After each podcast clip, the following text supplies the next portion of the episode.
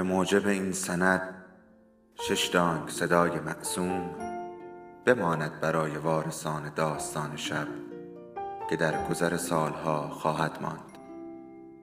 ارادتمند داستان شب.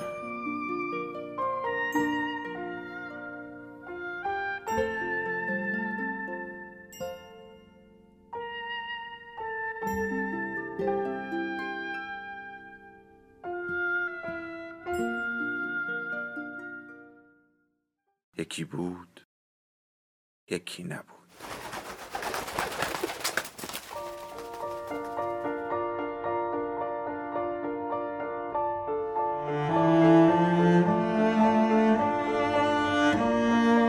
قسمت دوم، مثل همیشه.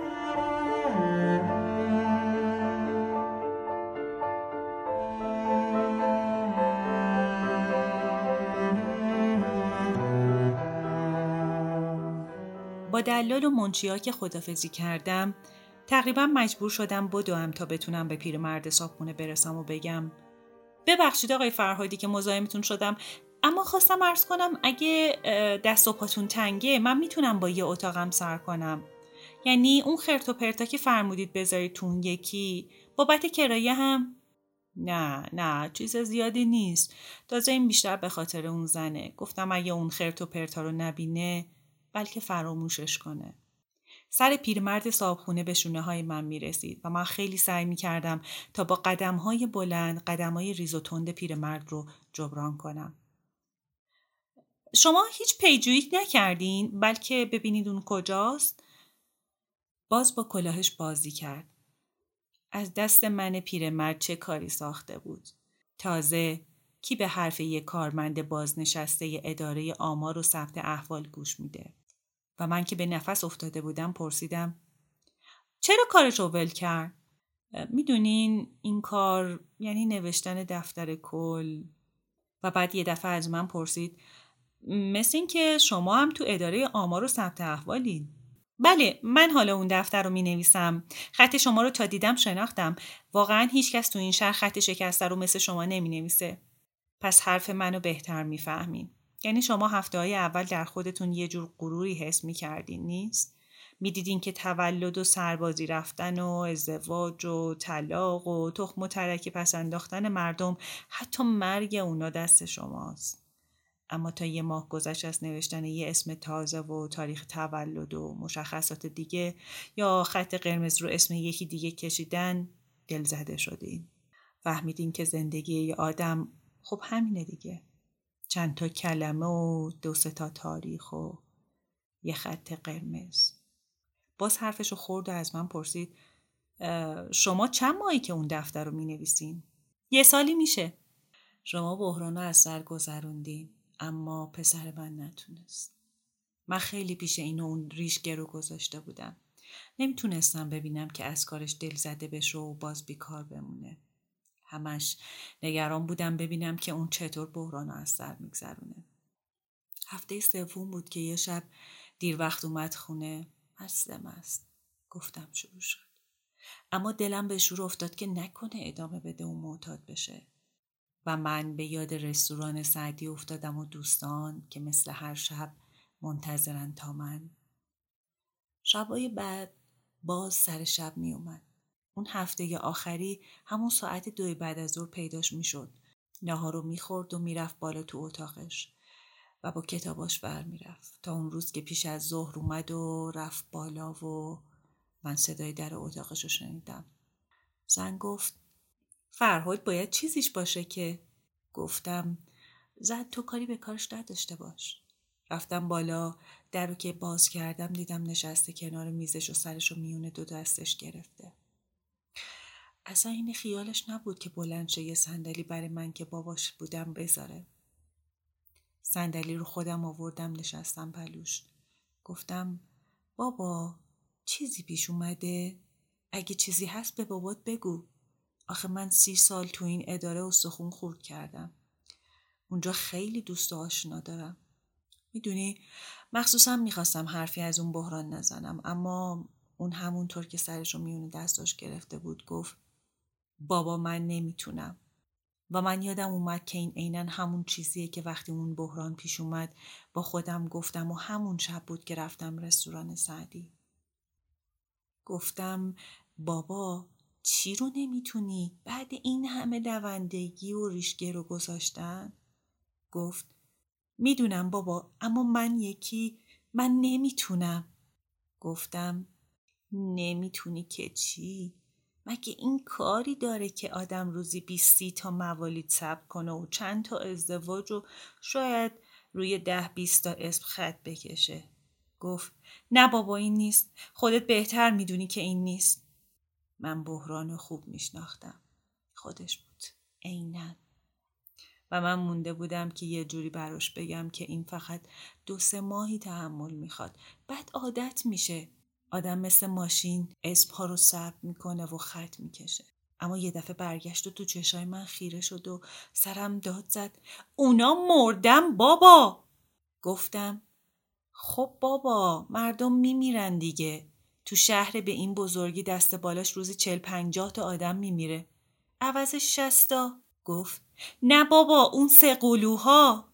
میدونین آقای محمدی اینو دیگه نخونده بودم، سه قلوها یعنی از این اتفاقا گاه گداری پیش میاد که آدم یه روز سه تا اسم رو پشت سر هم با یک نام فامیل و نام یک پدر و مادر ثبت میکنه و فردا یا یه هفته دیگه اسم هر سه تاشون رو خط میکشه. اما این برای بحران خیلی شاق بود. گفتم بابا من خودم صد تا از اینا داشتم، این دو قلوها و سه قلوها اغلب نمیمونن، تازه بهتر، کی میتونه خرج این همه بچه رو در بیاره؟ اونا گوشت و... حرف منو قطع کرد و گفت میدونی بابا من اون روز خیلی خوشحال شدم که دیدم جلو اسم یه بابایی یه دفعه سه تا اسم نوشتم، یه بابایی که دست کم هر دفعه باید یه دو سالی بگذره تا آدم بره سراغش و فقط یه اسم جلوش بنویسه، اما من یه دفعه سه تا اسم نوشتم. شب با دوستام رفتم عرق خوری، فکر کردم آدم وقتی این همه شاده باید یه کاری بکنه که این شادی براش بمونه. هفته پیشم که روی اسم هر سه تاشون خط قرمز کشیدم باز فکر کردم این چیزا هر روز ممکنه اتفاق بیفته، میشه که بازم کسی پیدا بشه. اما تو این هفته همش یکی بود، یکی بود، یا یکی متولد شده بود یا باید یکی دیگر رو فرستاد اداره نظام وظیفه یا روی یه آدم دیگه خط قرمز کشید. پیرمرد صابخونه نفس تازه کرد و گفت میدونین عیناً گفت روی یه آدم دیگه. من تو حرفش دویدم. میتونست بازم بره عرقخوری؟ میدونم، اما اگه شما مثل من اونو میشناختید اینو نمیگفتید. فکر نکنین اون میخواست از غمش یه جور پناهگاهی برای خودش درست کنه یا تلخی اونو مثل عرق قطره قطره مزه کنه. کی میدونه، بعضیا اینجورن دیگه، مثلا خود من. اما اون، یعنی من حالا فکر میکنم که خوش نداشت سر خودش کلا بذاره.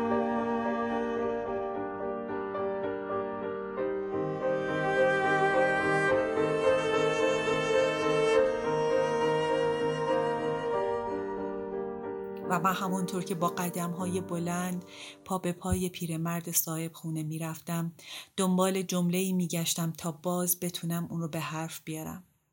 گفتم خب چه کارش کردین؟ آخه شما کلی تجربه داشتین، این دفتر کل بیشتر صفحاتش به خط شماست. میدونم، و همین کارو خرابتر کرد. شاید میدید که خیلی از اسما رو که من ثبت کرده بودم خودم خط زدم یا اون آدمی که بعد بازنشستگی من دفتر کلو داده بودن دستش. کارشو ول کرد؟ بله. اما تنها این نبود. از فردا صبح یه آدم دیگه ای شد. یه ماه بعد دیگه کسی ندیدش. میخواستین اقلن عکسشو بدین تو روزنامه چاپ کنن، بلکه خواستم هم این کار رو بکنم اما اونا زودتر چاپ کردن. میدونی من حالا پدر یکی از همین شهدای تاریخی روز فلان و بهمانم. و من یه دفعه گفتم شما حد دارین خودش بود؟ یعنی شما اونو شناختین؟ پیرمرد برای اولین دفعه از پایین شونم به من نگاه کرد. پس چی خیال میکنی؟ من پسرم و گفتم میدونم باید ببخشید، گفتم نکنه پوست صورتشو، و حرفمو خوردم و با خود گفتم چرا این حرفو زدی احمق؟ گفت یعنی چه؟ مقصودتون چیه؟ گفتم هیچی، من اغلب شبا یعنی حتی تو بیداری یه جور خوابای وحشتناک میبینم که نمیدونم چطور اونا رو بنویسم. و بعد که دیدم گندش بالا میاد پرسیدم آی فرهادی ساعت خدمتتونه؟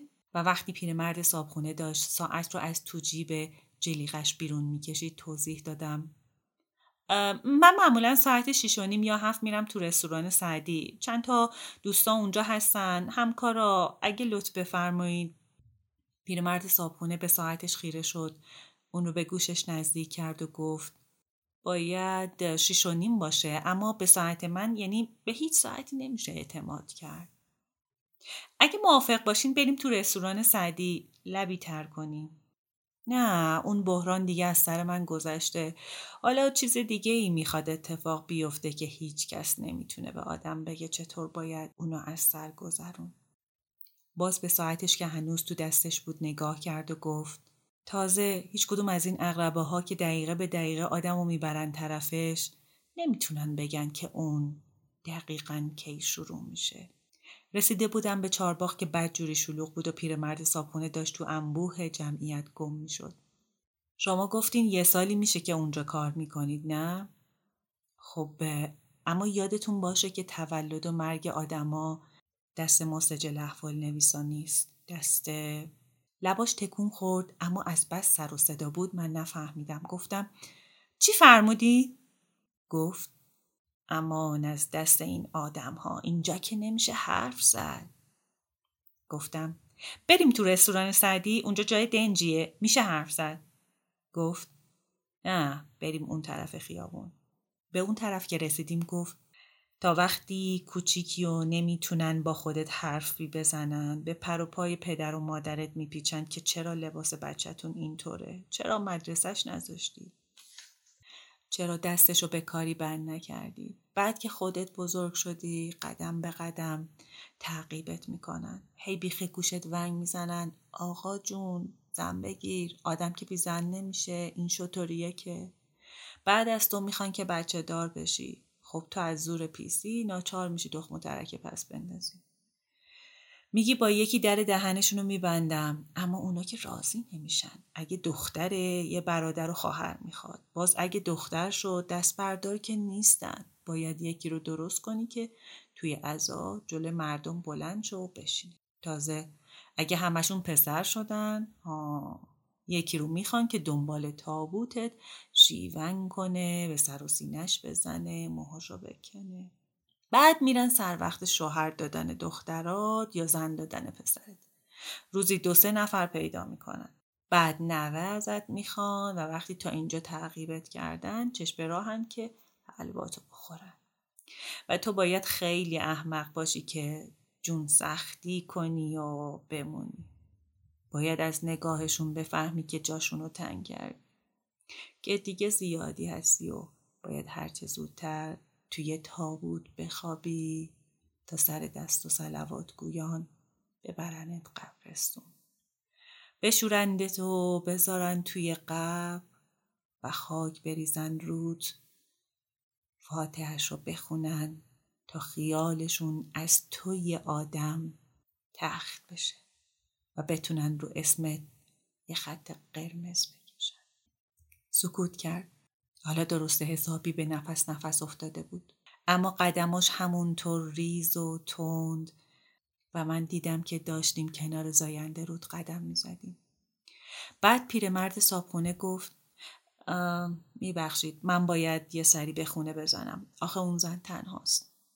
دست داد و تون تون به راه افتاد و من ایستادم کنار نرده ها و به جریان آب گلالود رودخونه و انعکاس نور چراغ‌ها درون نگاه کردم که یه دفعه دیدم باز پیرمرد صابونه همونطور که کوچیک و باری کنار من ایستاده و کلاشو به دست گرفته. آقای محمدی، به اون حرفی نزنید، به خیالش به سرش رفته تو ولایت قربت و زن گرفته و یه ماه دیگه صاحب یه دختر میشه. و قبل از اینکه بشنوه به چشم. توی حوض فقط پنج ماهی بود، چهار ماهی سرخ و کوچیک و یه ماهی بزرگ قهوه‌ای. و مرد از کلاف موجهای ریز فهمید که حالا چهار ماهی سرخ کوچیک دارن دور طعمه میچرخن و به اون نوک میزنن. ماهی بزرگ و قهوه‌ای هم که میتونست طعمه رو ببلعه فقط یک بار به قلاب گیر کرده بود. و مرد که زودتر دیده بود که چطور چوب پنبه یه دفعه در آب فرو رفت و کلاف موجهای درشت باز شد، خودکارش رو تکون داد و پیرمرد چوب رو و ماهی بزرگ و قهوه‌ای رو از حوض انداختن بیرون و همون وقت بود که جیغ پیرزن بلند شده بود. وای خدایا! و مرد بلند شد. دفتر کاهی از رو زانوش افتاد و شنید که چطور زن داره عجز و لابه میکنه. تو رو خدا ولش کن، جون فرهاد، جون فرهاد ولش کن. و پیرمرد صابخونه برگشته بود و ماهی رو درست جلو صورت پیرزن گرفته بود و با دو خط نازک کنار لب‌ها و دندونای سفید و ریزش به ماهی که داشت سر قلاب تکون تکون می‌خورد نگاه می‌کرد. اون وقت پیرزن بافتنیشو انداخته بود رو زمین و با دستای پیر و لرزونش ماهی رو از سر قلاب گرفته و انداخته بود توی آب سبز. بعد هر دو نشسته بودن کنار حوض و ماهی رو که داشت رو آب سبز حوض زیر و رو میشد نگاه میکردن. و درست غروب همان روز که مرد تون تون از میان انبوه جمعیت کنار پیاده روی چارباغ تو خیابون فردوسی پیچیده بود و رفته بود تو رستوران سعدی و باز دیده بود که دوستان همان سه گوشی پشت همان میز آهنی نشستند و منتظرند تا او از راه برسه و بگه سلام و زهر مار، چرا باز دیر کردی؟ بد آبادانی. و دوستان بخندن و اون رو صندلی بشینه و بپرسه چه خبر؟ و بشنوه هیچی، بازم یه گوشه دیگه جنگ شده. عجب. و باز بپرسه هنوز از اضافه حقوق خبری نیست؟ و بعد استکانشو که پر کردن بگه خب به سلامتی. و عرق که از گلوش پایین رفت دو تا قاشق لوبیا بخوره و باز آقای جلیل القدر درباره یه شکم روش بچهش حرف بزنه. یه دفعه دیده بود که پیرمرد صابخونه اون طرف پشت یه میز نشسته و یه نیم بطری گذاشته جلوش با یه استکان و یه ظرف لوبیا. و وقتی مرد رو دیده بود که چطور داره خیره خیره به اون نگاه میکنه، استکانش رو بلند کرده بود و مرد هم استکانش رو و هر دو با هم گفته بودن به سلامتی پیروزی. و آقای صداقت پرسیده بود پیروزی؟ کدوم طرف پیروز شد؟ هیچی بابا، صابخونه ماست دیگه.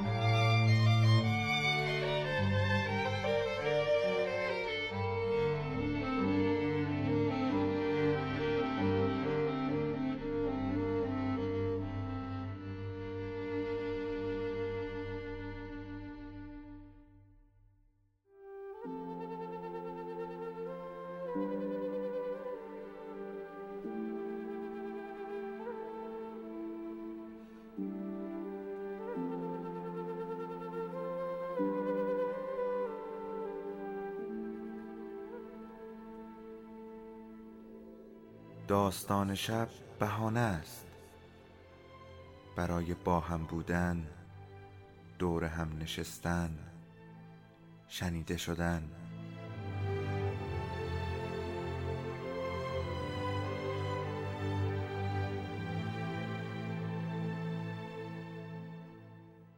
صدای افسانه ها رو میشنوین.